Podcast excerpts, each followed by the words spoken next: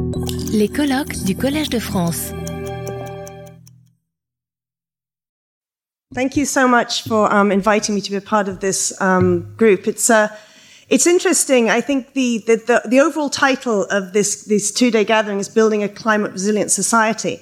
I think yesterday we heard a lot about um, how we can be more energy efficient and reduce our emissions through energy. And today our two speakers started introducing the other side of being a resilient society, which is adapting to the climate change that's already happening and already built in. And so, um, and so I was asked to talk about the economic consequences of climate change, and I'll start to talk about that, but then I'm going to change the exam question slightly because um, you'll get a sense of why I'm frustrated with um, economists talking about this. And I am an economist, and we've already had a joke about economists yesterday, and um, I'll probably be a bit self-deprecating about economists today, but I, um, I think with good reason. So um, so I thought uh, we had we had a lot of true history yesterday from Professor Harper. So I'm going to give the economics of climate change um, version of history and go back just sort of a couple of decades. But interestingly, I thought you know when I was, when I I had the sort of title of this talk, I thought well. Um, you know, if you go back to 2015, the OECD wrote uh, a paper titled The Economic Consequences of Climate Change. And actually, um, Royal Society, and I was a part of this, did a very nice event a year ago. You might not be able to see this, but it says the economic consequences of climate change. And I thought, um, I don't normally put lots of text on slides, but I thought it was quite important for us to just see what was being said just nine years ago.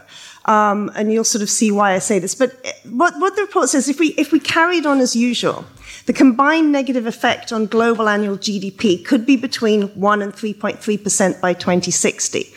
And if it keeps warming to 4 degrees above pre industrial levels, GDP might be hurt by between 2 and 10 degrees relative to a no damage scenario. Now, if you read the detail of this long report, it does give a lot of, it does say, well, you know, there could be tipping points and there could be extremes and there are other, other factors to consider.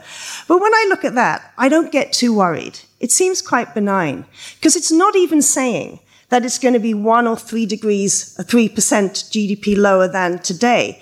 It's like we're going to see a growth pathway until 2060. And with climate change, it's just not going to be quite so steep.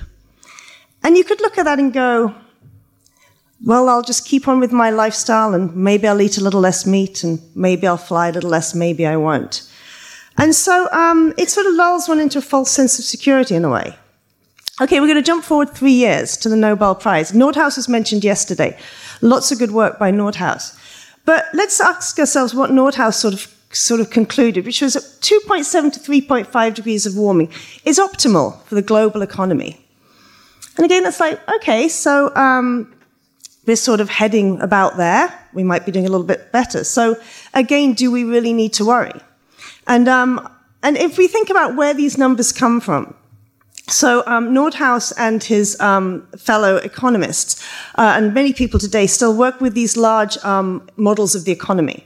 And so you have lots of, and I'm paraphrasing dreadfully. So, you know, to the economists here, I'm paraphrasing very much. But, but basically, we have, um, we have models of the economy, and we can think of different sectors. And at the heart of these models are production functions. So if we look at agriculture, for example, we can say, what, what, what, how do we consider agricultural output? Well, we think about inputs such as labor and land and capital. And then we might ask ourselves, well, how might climate change affect that? And we say, oh, well, it might affect crop yields and it might affect labor productivity. And how we tackle climate change, well, it might affect energy supply, for example. And so, how we link the, um, the biophysical of climate change reality with economics is we look for some kind of damage function.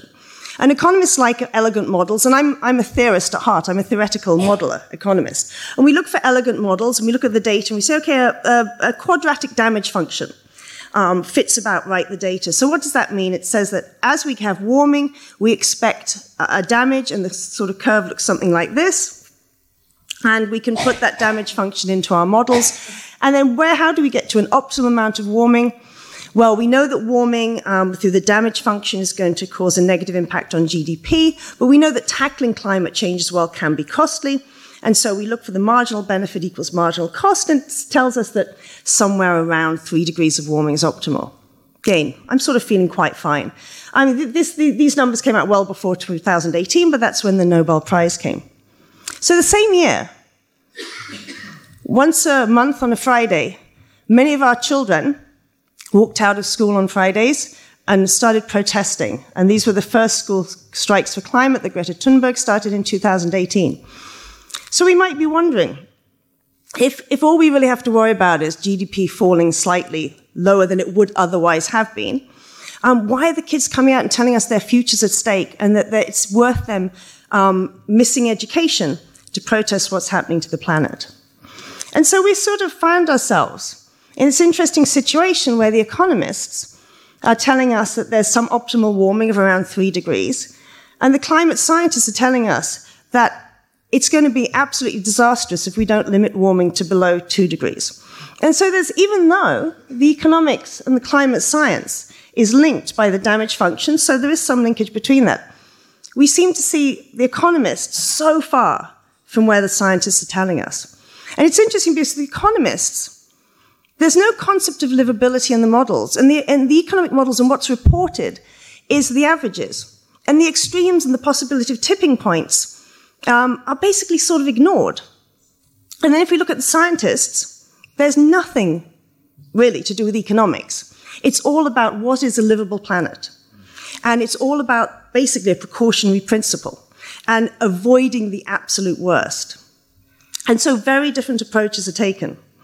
And, um, and that's why when I'm asked to talk about the economic consequences of climate change, I feel a little bit uncomfortable because I think as economists, we haven't really done well enough to talk to the science community. Now, we're doing that now, and that's why the Royal Society had this meeting that it brought together climate scientists and economists to discuss um, how we could work much better together. But I think um, it's really important to remember that this limit that now we're all talking about, net zero by 2050, limiting emissions to well below 2 degrees, ideally 1.5, but well below 2 otherwise, has no economics in it. And so, um, and so I think um, if we think about where we really are in 2020, oh, it went wrong. The 4 should be next to the 20, that is 2024. If we think about where we are now, what we really want to think about is a 26 year trajectory. And again, economists aren't great looking at trajectories. They tend to like um, static equilibria. Um, but, but, but everything is going to be changing for the next 26 years. Um, if all goes to plan, and we do actually manage to hit net zero, and we heard a lot of great stuff yesterday about how hopefully we can do that, um, partly through energy, and we've heard um, our two speakers this morning talk about how France and the UK are ratcheting down their carbon budgets to reach net zero by 2050. But even if we get all that right, we're also going to have to increase adaptation and resilience if we want to reach a livable future in 2050. So, and so there we're going to have to think about mitigation, adaptation, and arguably, and I think Baroness Brown raised this, we've got to start thinking about integration and mitigation in an integrated way. And if we think about where most of the population on the planet lives, they don't live in OECD countries. They live in low and middle income countries. And if we think about the poorest countries, there's actually almost nothing to mitigate in those countries. So talking about mitigation versus adaptation doesn't really make sense for the poorest countries. So for those countries, what we need is a focus on resilient growth pathways. And this is a mouthful, but I haven't found a more concise way to say it. Resilient growth pathways that are compatible with a global net zero. And so we're really thinking at the very poorest countries, they still very much need economic growth because arguably that's the best way to, uh, to be adapted and resilient to climate change. If we look at why rich countries at the moment cope better than poor countries, it's just much easier when you've got a bit of money. And so, um, with the low income countries, we still need to very much focus on poverty reduction and increased prosperity. We can argue in high income countries about whether we have reached a post growth era or will do soon um, in terms of how we measure growth and how we focus on GDP. But, but just to stress, the COP commitments um, are led by science. But they're so difficult to um, enact in an individual country because what we're looking at is a global public good when we're talking about reducing our emissions. So, um, so that's just a sort of framing of um, how I think it helps as an economist to actually think about the next 26 years, that it's very much a trajectory that we're thinking about. And so, um, as I said, just to change the question slightly, it's good to talk about the economic consequences of climate change, and I'm going to talk about them in the next few slides in a different way. But we might also want to talk about just the consequences of climate change And then we might think about what are the economic consequences of tackling climate change, or what are the economics of climate change adaptation? And ultimately, what's the economically optimal pathway to net zero? So the science has told us we need to get to net zero, but there's lots that economists can do to say what is the best way to get there. And I think what a lot of these um, integrated assessment models they talk about, but very sort of sotto voce, is all issues of inequality, distribution, um, climate justice that we hear so much about are hidden. And actually, when we think about the economics of climate change and the impacts of climate change, they vary considerably. And there's so many distributional impacts. And again, that's something that I think economists can really contribute to. So, um, we can already demonstrate that climate change has had an impact on GDP per capita. And so, um, if we think back again to the sort of the, the Nordhaus type integrated assessment models, these are all looking forward. What is the likely impact of climate change in the future? And maybe 20 years ago, it sort of made sense to talk about climate change in the future. But what we've seen already from many of the presentations, and I think Corinne's um, presentation showed that very clearly, is just how many impacts are already occurring. Now, the scientists are doing fantastic work with the um, weather attribution um, work that Professor Dr. Freddie Otto is doing, for example. And so, there, with the um, weather attribution, we can attribute um, weather outcomes and say to what extent these extreme weather conditions that we see can be attributed to climate change. But increasingly, what we're starting to be able to do as economists is attribute the socioeconomic outcomes. So this is work that um, I've been working with a colleague, Dr. Shouro Dasgupta, He does the really complicated econometrics. I stay being a theorist on this. But what we can actually show that if we track the data in Southern Europe versus Northern Europe, that GDP per capita growth is already being negatively affected in high exposure sectors in Southern Europe. Interestingly, in Northern Europe, it looks like there's, there's no sort of um, statistically significant impact or possibly increasing. And, and, so this is using econometric approaches. We have panel data, and we're looking compared to a reference period of 1981 to 2020, 2010, sorry. So that's, and, and it kind of makes sense, doesn't it? If we think about what the high exposure sectors are, that's agriculture, construction, um, I'm not sure if I've listed them there, um, agriculture and construction mainly, um, that people are working outside exposed to the sun, so we know that the global warming has occurred, and we saw that it's actually been greater, the warming temperatures um, in Europe, and we know how labor supply responds, for example, to, um, to heat, and I'll show that in a minute. So, um, so already we can actually show that climate change is having effect on GDP per capita growth. I, you know, do we do we believe the causality here? We think it's pretty plausible um, from the from the regressions we've been running, the econometrics we've been doing. But this is very nascent, early stage research. But it, um, it looks pretty robust. So, um, so, so we can sort of dig down a little bit. So we've also studied specifically how global warming affects labor supply. And again, this is in the high exposure sectors, agriculture, construction, mining, and quarrying. And again, what we can see is this pattern that in Southern Europe, it looks like labor supply is having, it's having a negative impact. And in the cooler countries in Northern Europe, it looks like it's having a slightly positive impact. And so we can actually um, estimate the number of um, hours per worker that have been reduced due to warming.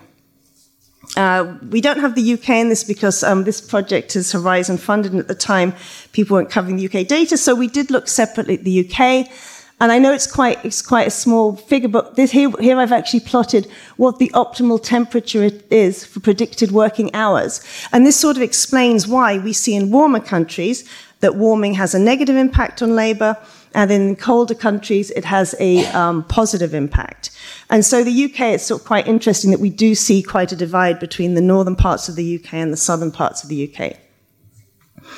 So, um, so, so we can start to use economics, um, I think, in quite interesting ways, um, and look at the economic consequences of climate change. We can look at GDP per capita, and we can break it down, for example, to labor supply. Of course, um, as I sort of intimated at the start, it's not necessarily the economics that we care about so much, but it's the impact on people. And so, whilst we can calculate some of these sort of economic impacts, we've also looked at some of the other costs, um, human costs of climate change. So here we've, um, again, using econometric techniques, we've um, been able to attribute uh, food security outcomes to climate change. So again, we're looking backwards. So this is impacts that have already happened due to climate change. And we can control for heat wave and drought. And is, these are global data. So the data come from um, FAO. It's the, for those who are interested, is FIES data, which is the Food Insecurity Experience Scale that we have for most countries. Each year, um, FAO adds more countries. And so what we can see, not only is climate change affecting food insecurity, but the impact is increasing each year, which is, I think, particularly worrying. Uh, why do we see a greater impact from heat waves than droughts? Uh, this, this we think um, is because food insecurity, the, the drivers act not just through food production, but also th- through access to food. And so when it's particularly hot, for example, some people may not be able to work so well, um, as, uh, whether that's in the agriculture sector or in other sectors. Another thing that we're increasingly sort of interested in as economists, um, and it links back to the sort of impact on labor, is um, how we protect people. So what we do about this. So it's all very well presenting the data, but um, how do we actually um, build a more resilient labor force? And so by understanding the impact of heat on food security or the impact of heat and climate change on the labor force, we can start to think about how we can build adaptations. And there's, I think there's some particular challenges here um, that economists probably can contribute to. So something that I've sort of been particularly interested in is the gig economy. And so these are people who um, are self-employed. And so, for example, it could be the person who gets on their bicycle on, um, in the UK we have Uber Eats and Deliveroo, and they get on their bicycle and they, they pick up your takeaway from a, a restaurant and they bring it to your house. And if we think about it, what happens to those people um, when, when there's a heat wave? So if we think about what happens when I wake up in the morning as part of the gig economy, and I sort of have to decide, um, I know it's probably bad for my health to be cycling around at high speed trying to deliver. So do I compromise my income by taking on fewer jobs or even actually not working that day because I know being outside, um, exercising is dangerous? Or do I take on those jobs to protect my income, but knowing that I could harm my health? And it's, and we've got an increasing gig economy in the UK and quite likely in other countries too. And I don't think we've really started to think about how we protect workers in these situations. So um, labour force has come up a lot. There was a question about, you know, what we do about the labour force tra- as we transition, for example, what's happening in Port Talbot in the UK at the moment, with over 2,000 people losing their jobs.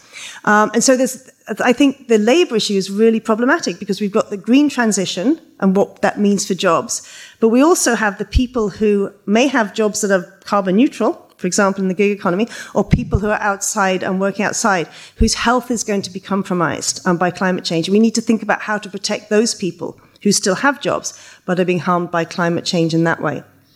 And building those protections, it's, it's not obvious how you do that for people who are self employed or work for piecework. So, um, so like I said, change, you know, changing the, um, the, the, the, exam title, I thought, well, I'll just ta- ta- touch a little bit on the economics of tackling climate change. I know we're going to have a talk later about air pollution, so I, I'm nervous I'm going to steal anyone's thunder, but I, so I wanted to specifically stick to what we can say about the economics of tackling things like um, air pollution. And so I sort of, I, I looked around the literature to say, you know, how much information is there that would be useful to a Ministry of Finance? Because I do feel that if we think about, talk about the economics of climate change, we can give the big numbers, but actually, if governments are trying to figure out what to do, um, it would make sense that we can sort of offer them clear plans as to if you invest here or if you spend here, this is going to be the economic payback. And so it sort of seems to make sense um, to reduce air pollution.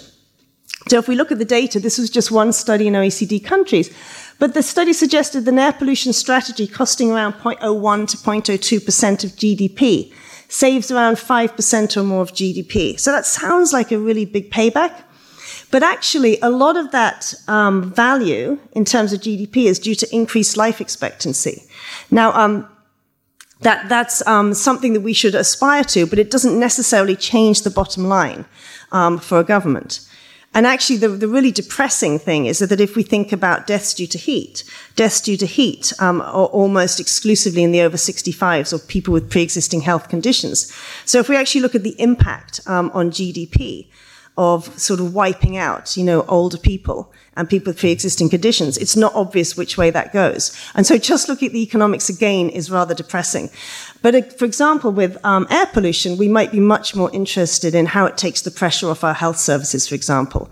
And it might be much more interested in the extent to which if we reduce um, air pollution, people are just going to be in general less sick and more able to work. But these are again are examples where, um, when we talk about the economic consequences of tackling climate change, I think there's a lot more scope to be doing work in areas like this. Um, I think it was Baroness Brown, um, Julia, who mentioned urban green spaces. But again, the, uh, the economics of urban green spaces are quite interesting. Um, again, I look to say to myself, you know, who is actually looking at um, the value of um, urban green spaces? And it's really hard to find what I would call useful economics. And by useful economics, I'm thinking uh, the kind of economics, again, that you can give to your government, your Minister of Finance, and say it really makes sense to invest here. And so, um, First of all, why do we really like urban green spaces? Well, um, urban green spaces and mangroves are the sort of poster children of bringing together adaptation and mitigation along um, along transition pathways because they have very clear mitigation benefits and they have very clear adaptation benefits. And so, if we think about um, urban green spaces, we know there are mental and physical health benefits. We know there's carbon sequestration, and then we know there's local cooling. So we've got um, heat adaptation, we've got mitigation. And so, um, how do we actually cost these out? Well, figuring out how much they cost um, is relatively easy. Uh, figuring out the benefits is a little bit harder.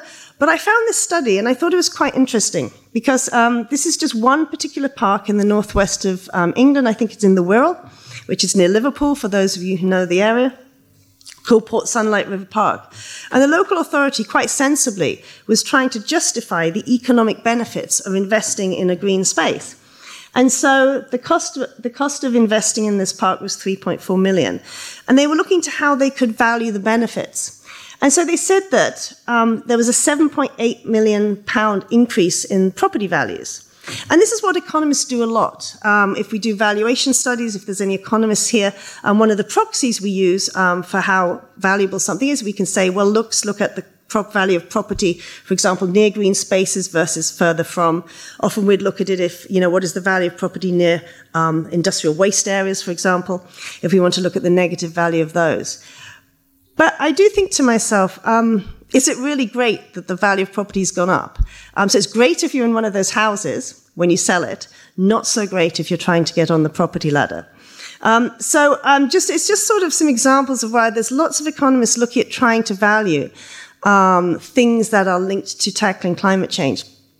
But it's not obvious we're doing it the right way. Um, but what's nice about this is they also looked at sort of annual revenue generated locally. I think it would be great if we could sort of look at the benefits in terms of the health benefits. I think there's a lot of traction for economists to start looking directly at, for example, um, I think it's because I work on health and climate change that I think a lot about this, but um, how much um, we can take pressure off our health services, which has so many knock on effects. I just wanted to use my last few minutes to talk about the economics of adaptation. Uh, because I think it's really tricky. And I think just as Baroness Brown said that, you know, the government has sort of given this target of a fully adapted economy. Um, the economics of um, climate change adaptation is similarly, we're just not quite there. Um, first of all, I would say that we probably don't want to be fully adapted. Because in general, I think any economist, when they look at the marginal costs and marginal benefits, we never want to be fully anything. Um, many decades ago, I did my PhD on optimal enforcement, and we certainly didn't want full enforcement of stuff because at the margin, the marginal costs um, of getting that extra bit of um, adaptation probably outweigh the marginal benefits. And so I think what Climate Change Committee and the work under Baroness Brown is looking at, which is more about how can we be well adapted to a certain risk, is much more sensible. And so when we look at the economics of um, climate change adaptation, a lot of the work has focused on cost benefit analysis. And there's nothing wrong with cost benefit analysis, but in a way, it's sort of, it has the same problem as people who've been looking, using these economic models to look at the economic consequences of climate change when they sort of give us one number. It hides a multitude of sins. Um, and it, and, and, and I think, um, it, it, hides what we really probably care about, which is again is the extremes. So what we probably are particularly worried about is the low probability, high risk um, events, high cost events, sorry, and how we can tackle those. But also, I think cost benefit analysis can give us a number, and we could probably get similar cost benefit numbers with very different approaches to um, how we can invest in adaptation and resilience. And so we saw this um, in Baroness Brown's slide as well. But if we think about risk, risk is the fun- a function of hazard, vulnerability, and exposure. And when we tackle adaptation, our entry points as policymakers can be any of those. So if we think about flooding, we can actually, um, even though we know that flooding is going to be potentially worse because we're just getting more extremes of weather, we can tackle the hazard by, um, by thinking about what happens when water lands. Um, on the ground, because at that point the precipitation lands. Whether we flood or not depends where that water goes. We can also think about the exposure, because then we're looking at where people live, why are people living on floodplains, um, and are they just are they exposed, or can they, for example, as we've seen in the UK, people have now started building large fences, walls around their property and pumping out water, or building their houses on stilts, or do we tackle vulnerability? So even if you're flooded, are you vulnerable? And each of those ways we tackle affects who is going to benefit from the investment in adaptation and how. And so a classic sort of example people think about a lot is, are we going to invest in adaptation by working with nature? Or are we going to invest in adaptation by working against nature and building a barrier to nature? Cost benefit analysis doesn't allow us to engage in that conversation about what a well adapted society looks like. Do we want to look like a very hot country like Dubai, where we all live in bubbles in air conditioning? Or do we want to adapt so we can actually have a livable outdoors? Um, and fortunately, that's my last slide. So thank you very much. Thank you very much. Retrouvez tous les contenus du Collège de France sur www.colège-2-france.fr.